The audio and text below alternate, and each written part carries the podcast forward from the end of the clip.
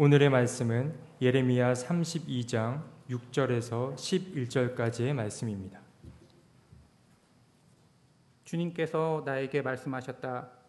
너의 숙부 살룸의 아들 하나멜이 너에게 와서 아나돗에 있는 그의 밭을 너더러 사라고 하면서 그 밭을 유산으로 살 우선권이 너에게 있기 때문에 내가 그것을 사야 한다고 말할 것이다. 과연 주님의 말씀대로 숙부의 아들 하나멜이 그니대 뜰 안으로 나를 찾아와서 내게 부탁하였다. 베냐민 지방의 아나돗에 있는 그의 밭을 나더러 사라고 하였다. 그 밭을 소유할 권리도 나에게 있고 그 밭을 유산으로 사들일 권리도 나에게 있으니 그 밭을 사서 내 밭으로 삼으라고 하였다. 그때에 나는 이것이 바로 주님의 명령임을 깨달았다. 나는 숙부의 아들 하나멜에게서 아나돗에 있는 그 밭을 사고 그 값으로 그에게 은 17세계를 달아주었다. 그때에 나는 매매 계약서에 서명을 하고 그것을 봉인하고 증인들을 세우고 은을 저울에 달아주었다.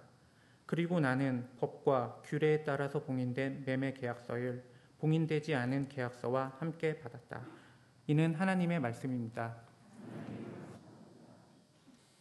참 좋으신 역사의 주인이신 우리 주님의 은총이 예배 자리에 나온 여러분 모두와 함께 하시길 빕니다. 어려운 시절을 우리가 지나가고 있습니다. 8월에 아, 접어들었는데 날도 무덥지만 날보다 더 무더운 것은 일본 발이 아, 위기 상황 때문에 많은 사람들이 답답해하고 있습니다. 많은 사람들의 우려에도 불구하고 일본은 마침내 한국을 white list에서 아, 배제하는 그런 결정을 내렸습니다. 가장 가까운 이웃 나라가 한국을 더 이상 믿고 신뢰할 수 없다고 만천하에 선언한 것이나 마찬가지입니다. 일본의 많은 지식인들과 시민사회가 우려를 표하면서 그런 결정을 내려서는 안 된다고 말했지만 아, 그러나 아, 아베 정권은 애초부터 그런 충고를 들을 생각이 없었던 것으로 보입니다. 이런저런 핑계를 대고 있지만 일본이 의도하고 있는 것은 매우 분명합니다. 그들이 오랫동안 꿈꿔왔던 거, 보통 국가의 꿈, 다시 말하면 전쟁을 수행할 수 있는 정상 나라로 가겠다고 하는데 바로 한국을 디딤돌 삼겠다. 이것이 그들의 일관된 전략처럼 보입니다. 그 때문일까요? 정의당이 내놓은 논평 가운데 한 대목이 아, 사태의 핵심을 아, 꿰뚫고 있다는 생각이 듭니다. 그러니까 아베 정권의 도발이 아, 겉으로 드러난 것은 수출 규제인 것처럼 보이지만 사실은 과거사와 경제 안보 모든 면에 걸쳐서 치밀하게 준비된 전략적 도발이다라고 얘기하고 있습니다. 위안부 또 강제징용 피해자들의 개인 청구권 등을 한일 협정이 있었던 65년 협정에 묶어두기 위한 의도라는 것입니다. 뿐만 아니라 4차 산업혁명 기술 전쟁에서 한국의 추격을 따돌리려고 하는 매우 치밀하고 복잡한 계산 결과가 이러한 결정으로 나타났다고 보고 있는 겁니다. 더 나아가 우리가 더욱더 불쾌한 것은 동북아의 안보 질서를 뒤흔들므로 한국을 일본의 하위 파트너로 밀어내겠다고 하는 일관된 지향을 보이고 있다는 것 이것이 아, 참 기가 막힌 이야기입니다. 많은 사람들이 이 상황을 두렵게 받아들입니다. 하지만 너무 두려워할 것 없습니다. 우리는 나라와 나라 사이에 분쟁을 수없이 보고 살아왔지만 우리가 염두에 두지 않는 것 있어요. 믿는다고 하면서도 하나님이 살아계시다는 사실, 하나님이 역사의 주인이라고 하는 사실을 너무나 자주 우리가 망각하고 살고 있다 하는 말입니다. 자기들이 저지른 잘못을 철저하게 참여하지 않는 개인과 나라는 하나님이 그저 벌하지 않고 두는 법이 없었다. 이것이 성서가 일관되게 우리에게 가르쳐 주고 있는 이야기입니다. 저는 그래서 예레미야 선지자의 일화를 통해서 하나님이 오늘 우리에게 주시는 아, 비전이 무엇인지를 생각해 보려고 합니다. 아, 예레미야 32장은 시드기야 왕 제10년 이것을 여러분 아, 계산하자면 주전 588년에 벌어진 사건임을 보여주고 있습니다. 588년이라고 하는 이 날짜는 특별한 의미가 있습니다. 왜냐하면 남왕국 유다가 바빌로니아에 의해 멸망당한 그 횟수가 주전 587년이니까 주전 588년은 유다가 멸망하기 바로 1년 전 상황인 것을 우리가 알 수 있습니다. 이미 바벨로니아의 군대가 예루살렘을 포위하고 있었고 예루살렘을 무너뜨리기 위해서 토둔도 쌓아 올려서 최후의 공격만 앞두고 있던 그런 때였습니다. 예루살렘의 운명은 그야말로 풍전등화와 같았습니다. 그런데 그때 하나님의 종인 예언자 예레미야는 왕궁의 근의대 감옥에 갇혀 있었습니다. 그가 그 속에 갇혀 있는 까닭이 그에게 지워져 있는 혐의가 뭐냐면 공론을 분열시키는 자라는 혐의 때문이었습니다. 왜냐하면 예레미야는 성전에 들어가서 하나님 앞에 기도하는 사람들에게 성전 앞에서 외쳤습니다. 우리는 바벨로니아에 의해서 멸망당할 수밖에 없다. 그리고 우리를 다스리고 있는 시드기야와 그리고 고관 대작들이 다 바벨로나 사람들의 포로로 잡혀가게 될 것이다. 우리가 바벨로니아 군대에 맞서 싸운다 할지라도 승산 없다. 우린 패배하고 말 것이다. 라고 이야기했습니다. 그러니까 여러분, 희망적인 말을 듣기를 원했던 사람들이 예언자를 통해 전달된 그 이야기를 들었을 때 마음속에 절망감이 차올랐을 것임이 분명합니다. 그렇기에 그런 절망이 번져가지 못하도록 방지하기 위해 시드기야는 존경했음에도 불구하고 예레미야를 감옥에 가두어 두고 있었던 것입니다. 상황이 지금 바로 이러합니다. 그런데 어느 날 감옥에 갇혀 있던 예레미야를 한 사람이 찾아옵니다. 숙부인 살룸의 아들인 하나멜이라고 하는 사람이었습니다. 그가 이 예레미야를 찾아온 것은 감옥에 갇혀 있는 자기의 사촌을 위로하기 위함이 아니었습니다. 뭔가를 거래하기 위해 찾아왔습니다. 베냐민 지파의 땅 아나도세 자기의 밭이 있는데 그 밭을 예레미야에게 구매해 달라는 청이었습니다. 그가 하는 이야기는 조리가 있습니다. 당신이야말로 기업 물을 권리를 가지고 있는 사람이기에 부탁하는 겁니다. 이렇게 이야기를 했습니다. 기업물을 고난이라고 하는 것은 땅에 대한 이스라엘 사람들의 토지 신학을 이해할 때 나오는 이야기인데 성서는 일관되게 땅의 주인은 하나님이시라고 그렇게 고백하고 있습니다. 땅은 사람들이 파고 사고 팔 수 있는 그런 재화가 아니었어요. 부동산 가치로 따질 수 있는 게 땅이 아니었어요. 땅은 하나님이 잠시 동안 우리에게 머물다 가라고 허락해 준 하나님에게 속한 것입니다. 그리고 여러분 우리가 여호수아서를 통해 알 수 있는 것처럼 가나안 땅에 들어갔을 때 하나님께서는 열두 지파에게 땅을 각각 나누어 주심으로 그들이 정착하여 살 수 있도록 해 주었던 것임을 우리가 알 수 있습니다. 비옥하든 척박하든 지금 살고 있는 그 땅은 하나님이 우리에게 주신 땅이라고 여기며 이스라엘 백성들은 그렇게 살았습니다. 그런데 여러분, 어떤 사람들은 자기에게 주어져 있는 땅에 어쨌든 씨를 뿌리고 농사를 짓고 그래서 가족들이 먹을 것을 구하기도 했지만 비옥한 땅을 상속받은 사람들은 그 속에서 생산된 것 먹고 남은 것을 잉여로 간직하여 부를 축적할 수 있었지만 척박한 땅을 기업으로 받은 사람들은 자기 가족들이 먹고 살 것도 없어서 점점 점점 가난해지고 빚에 몰릴 수밖에 없었습니다.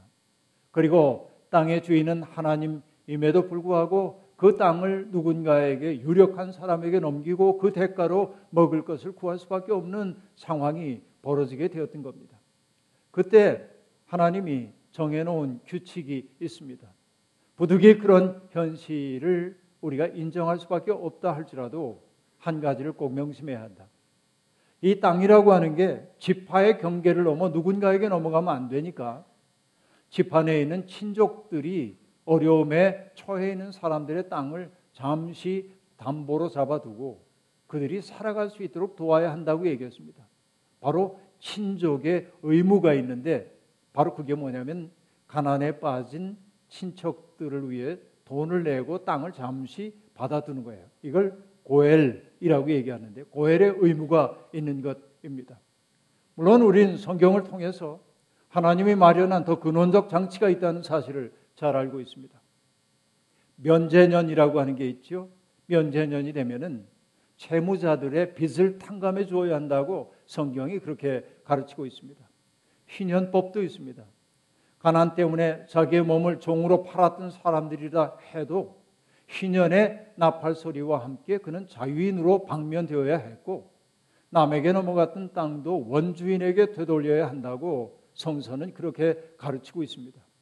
이것이 역사 속에서 제대로 수행되는지는 별개의 문제이지만 성경은 그런 장치를 통해서 역사를 갱신하고 스스로 설 능력이 없는 사람들이 다시금 살아갈 수 있는 계기를 마련해 주려 했던 것임을 우리가 알 수 있습니다. 그런데 여러분 바로 이런 아, 그 맥락 속에서 하나멜이 지금 예레미야를 찾아온 겁니다. 당신이 나의 가까운 친척이기 때문에 그 밭을 사줘야 할 의무가 당신에게 있습니다. 라고 말합니다. 여러분, 바로 이런 상황인데 조금 얄궂습니다. 왜냐하면 나라가 다 망하게 생겼는데 이제 나라가 초토화되게 생겼는데 땅을 산다는 그 일이 참 무모한 일처럼 보이기 때문에 그렇습니다. 차라리 땅보다는 현금 가치가 있는 것을 가지고 있는 게 위기의 시기를 지나는데 훨씬 더 도움이 될 겁니다. 그럼에도 불구하고 예레미야는 밭을 사라고 하는 그 아, 하나멜의 요청을 하나님의 요구로 받아들였습니다. 그래서 예레미야는 은 17세겔을 달아서 하나멜에게 건네 주었습니다. 17세겔은 무게 단위로 오늘의 단위로 환산하자고 한다면은 약 200g 정도가 됩니다. 은 200g 제가 검색을 해봤어요. 은 200g이면 얼마쯤 될까?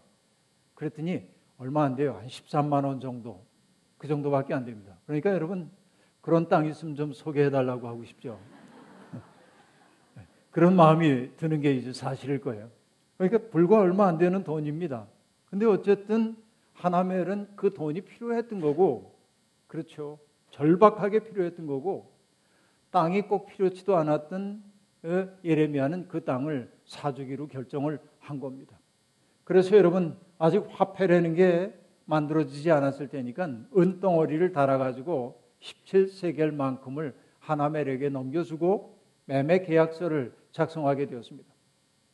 매매 계약서 두 부를 작성해 가지고 하나는 봉인했고 또 하나는 봉인하지 않은 채 두었습니다. 봉인한 까닭은 뭐냐면 임의 변경을 막기 위해서 봉인해 두는 겁니다. 봉인하지 않은 것은 뭐냐면 누군가가 확인을 요구할 때 열어서 보여주기 위해서 두부 작성을 하는 겁니다. 증인들의 서명까지 받아서 만든 매매 계약서를 그렇게 두 부 작성한 다음에 예레미야는 그것을 자기의 서기인 바룩에게 넘겨주었고 바룩은 그것을 토기에 담아가지고 보관하게 되었다. 그렇게 이야기하고 있습니다. 자, 어쨌든 나라가 망하게 생겼는데 새로운 땅 하나를 얻게 되었습니다. 예레미야는 곰곰이 앉아가지고 자기들의 역사를 톱파보기 시작합니다. 하나님이 어떤 분이신지, 하나님이 자신들에게 어떤 구원을 베푸셨는지 말이죠. 예레미야가 생각하는 하나님은 하늘과 땅을 창조하신 전능하신 분이십니다. 그뿐만 아닙니다. 역사를 섭리하시는 분이기도 합니다. 하나님은 은혜는 수천 대에 갖춰 갚으시지만 죄 지은 자들의 그 죄를 벌하지 않고 그냥 넘어가지 않는 하나님입니다. 다시 말하면 하나님은 보응하시는 분인 동시에 벌하시는 분이기도 하다는 것입니다. 예레미야가 생각할 때 하나님은 경외해야 할 대상입니다. 계획하는 일도 크시고 실천하는 능력도 강력한 것이 하나님이십니다. 하나님은 이 땅에 살고 있는 우리의 삶을 감찰하시면서 각자의 행동과 그 행실의 열매에 따라 필요한 것을 갚아주시는 분이라고 예레미야는 고백하고 있습니다. 그리고 하나님은 애굽 땅에서 신음하고 있던 그의 백성들을 긍휼히 여기셔서 압제의 땅에서 건져내셔서 젖과 꿀이 흐르는 가나안 땅으로 인도해 주셨고 그 땅에 머물고 있었던 압제자들을 물리치셨다고 생각합니다. 그러나 여러분 여기까지는 아름다운 구원의 이야기이지만 문제가 있었습니다. 이스라엘이 정착 생활에 익숙해지고 삶의 시련이 사라지자 이스라엘은 하나님의 뜻을 거역하기 시작했습니다. 마치 병도 여러분 내가 아주 어려운 병에 걸려 있을 때는 병 고쳐야 한다는 하나의 목적 때문에 나의 모든 신경을 거기에 집중하지만 회복되었을 때 오히려 절망이 다가오는 것처럼 내가 뭘 해야 하는지 모르는 것처럼 절실할 때는 하나님을 찾지만 절실함이 해소되고 나면 자기의 욕망의 길을 추종하고 하는 게 인간의 버릇인지라 이스라엘의 역사는 끝없이 그 백성을 찾아오시는 하나님과 하나님께 등 돌리고 달아나는 백성들의 어긋난 사랑 이야기로 되어 있다고 말해도 과언이 아닐 것입니다. 예레미야는 자기들의 상황을 이렇게 얘기합니다. 하나님의 도우심으로 그들이 그 땅을 차지하게 되었다는 겁니다.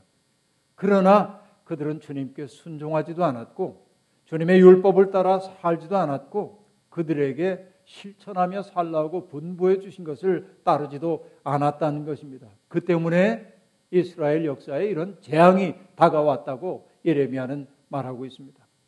여러분, 재앙이라고 하는 것은 어느 한순간 지진처럼 천둥처럼 다가오는 것처럼 느끼지만 사실은 재앙이라고 하는 것은 오랫동안 누적된 결과라고 얘기해도 과언이 아닐 겁니다. 마치 조금씩 조금씩 쌓이는 먼지가 소리 없이 쌓이며 덮개를 만들어내는 것처럼 재앙이라고 하는 것은 하나님 앞에서 살지 않았던 인간들의 그 잘못에 대한 누적된 잘못에 대한 하나님의 심판이라고 봐야 할 겁니다.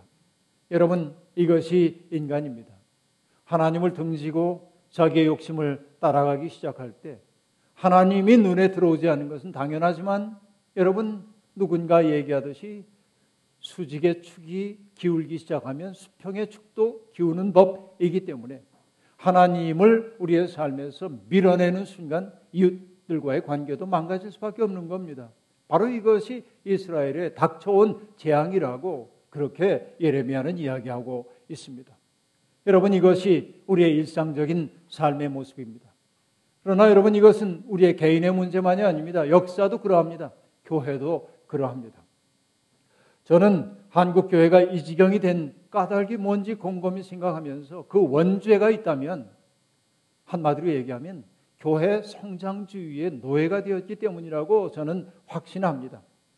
땅 끝까지 이르러 복음의 증인이 되라고 하는 주님의 명령을 어느 때부터 교회의 양적인 성장을 명하는 것으로 바꾸기 시작했습니다. 교회 마케팅 이론이 도입되기 시작했고 어떻게 교회를 찾아오는 사람들에게 서비스를 충실히 할 것인지 이것이 목회자들의 관심이 되었고 교회를 성장시키는 방법론 가르치는데 구름대처럼 목회자들이 몰려다니기 시작했고 교인들을 많이 전도하는 사람들에게 교회는 상을 준다고 냉장고도 내놓고 텔레비전도 주면서 여러분 남의 교인 빼오도록 부추기기도 했습니다. 여러분 그 때문에 교회는 점점 점점 본을 버리고 말을 취하는 것이 되어버리고 말았습니다. 예배당의 공간을 편의 시설을 많이 만들어야만 사람들이 몰려올 거라고 생각하고 사람들은 그런 방법을 찾기 시작했습니다. 복음이라고 하는 핵심적 가치를 붙들지 않았던 것이죠. 본을 버리고 말을 붙든 결과 일부 교회는 큰 대형 교회로 성장했는지 모르지만 대부분의 교회는 어려움 속에 처하게 되어버리고 말았습니다. 회중석에 앉아 있는 유력자의 눈치를 보면서 설교자들은 복음의 급진성을 포기했습니다. 갈릴리에서 가난하고 병들고 귀신 들린 사람들 그들을 가까이 하면서 그 사람들의 벗이 되어주고 그들을 일으켜 세우려고 했던 예수는 사라졌습니다. 성전 체제에 복무하고 있던 사람들을 준엄하게 꾸짖던 예수의 메시지는 사라졌습니다. 다른 이들을 강압하고 지배하던 로마에 맞서 하나님 나라의 비전을 선포하던 예수 그리스도의 그 강인한 메시지는 사라져버리고 말았습니다. 그 결과가 오늘 한국교회에 닥쳐 있는 이 일입니다. 여러분, 한국에 계신 교회 하면 바깥에 있는 사람들에게 어떤 이미지로 다가옵니까? 혐오와 배타성의 집단으로 인식되고 있어요. 뭐 때문입니까? 본을 버리고 말을 붙들었기 때문에 그렇습니다. 본이라는 건 다른 거 없습니다. 십자가 정신입니다. 여러분, 예수가 한국교회 침묵을 강요당하고 있습니다. 예레미야는 하나님을 등지고 살아온 삶의 결과가 재앙으로 나타났다고 분명하게 말하고 있습니다. 예루살렘이 전쟁과 기근과 연병에 시달리고 있는 것은 그들이 저질렀던 죄에 대한 하나님의 징계라고 말합니다. 우상숭배에 빠졌던 이스라엘 하나님의 뜻을 저버린 예루살렘의 진노가 내릴 수밖에 없습니다. 하나님은 바벨로니아 군대를 통해서 예루살렘을 무너뜨리겠다고 말씀하십니다. 그리고 그들이 토하여 살고 있던 집들을 불살라 버리도록 만들겠다고 말하십니다. 가혹한 심판입니다. 예루살렘의 멸망은 돌이킬 수 없는 기정 사실입니다. 희망은 어디에도 없는 것처럼 보입니다. 절망의 어둠만이 그 땅에 들이우고 있습니다. 그러나 여러분, 이 엄혹한 선언 가운데서 우리는 희망의 단초가 있음을 봅니다. 이 모든 일에 주도권을 쥐고 계신 분이 바로 하나님이기 때문에 그렇습니다. 예루살렘을 치도록 바벨로니아를 움직인 것도 하나님이고 예루살렘 사람들이 살고 있던 집들을 불사도록 하는 분도 하나님이라고 성서 기자는 이야기하고 있는 것입니다. 내가 넘겨준다. 내가 태워버리겠다. 하나님의 심판은 엄중하지만 그러나 파괴로 끝나지 않습니다. 심판은 언제나 정화의 시작이요. 그리고 새로운 역사의 시작 이기 때문에 그렇습니다. 하나님의 구원 계획은 어김없이 이루어집니다. 그 때문에 예레미야는 하나님이 열어주실 미래를 그 백성들에게 이렇게 알립니다. 똑똑히 들어라. 내가 분노와 노여움과 우화 때문에 그들을 여러 나라로 내쫓아 버렸다. 그러나 이제 내가 그들을 이 모든 나라에서 모아다가 이곳으로 데려와서 안전하게 살게 하겠다. 그러면 그들이 나의 백성이 되고 나는 그들의 하나님이 될 것이다. 그때 내가 그들에게 한결같은 마음과 삶을 주어 그들이 언제나 나를 경외하여 그들 자신뿐만 아니라 그들의 자손들에게까지도 길이 복을 받게 하겠다. 그때에는 내가 그들과 영원한 언약을 맺고 내가 그들에게서 영영 떠나지 않고 그들을 잘되게 할 것이며 그들의 마음 속에 나를 경외하는 마음을 넣어 주어서 그들이 나에게서 떠나가지 않게 하겠다. 나는 그들을 잘 되게 함으로 기뻐할 것이며 나의 온 마음과 정성을 다하여 그들이 이 땅에 뿌리를 내리고 살도록 하겠다라고 약속합니다. 흩으시고 내쫓으시는 하나님은 흩어진 그들을 다시 모으시고 그 땅에 데려와 안전하게 살게 하겠다고 약속하십니다. 상처를 입은 백성들에게 한결같은 마음과 삶을 주어 하나님 경외하게 하고 그 경외의 결과 그들의 삶이 복을 누리는 삶이 되도록 하겠다고 말합니다. 그들이 생명 충만하게 살아가는 그 모습을 보고 하나님이 기뻐하실 것이라고 예고하고 있습니다. 그리고 여러분, 우리는 놀라운 문장과 만납니다. 나의 온 마음과 정성을 다하여 그들이 이 땅에 뿌리를 굳게 내리고 살게 하겠다. 여러분, 온 마음과 정성이라고 하는 말은 하나님 앞에 예배를 드리는 사람들에게 요구되고 있던 마음이었습니다. 그런데 그 마음을 하나님이 당신에게 적용시킵니다. 온 마음과 정성으로 그 백성들이 뿌리 내리며 살도록 하겠다. 여러분, 이것이 하나님의 못 말리는 사랑입니다. 놀라운 역전이 벌어지고 있는 것입니다. 사람도 없고 짐승도 없고 황무지로 변했던 땅, 바벨로니아 군대의 손에 들어가서 파괴되었던 황폐한 그 땅에 사람들이 모여들고 희망의 씨를 뿌릴 날이 반드시 온다는 것입니다. 사람들은 희망에 가득 차서 아름다운 삶을 일구기 위해 더 많은 토지를 필요로 하게 되고 그리고 할 수만 있다면 경작할 땅을 많이 얻고 싶어 할 거라는 겁니다. 이제 우리는 비로소 땅을 살아시던 하나님의 뜻을 알 수 있습니다. 아나도세 땅을 살아 하셨던 것은 바로 시련의 시간이 지나간 후에 빚어질 희망의 선취, 앞당겨 누리는 것, 이것을 보여주기 위한 징표입니다. 모든 사람들이 절망의 노래를 부르고 있을 때, 아나도세 밭을 사는 일을 통하여서 미국에 닥쳐올 절망 너머에 희망을 보도록 하는 것이 바로 하나님의 역사였음을 우리가 보아야 할 것입니다.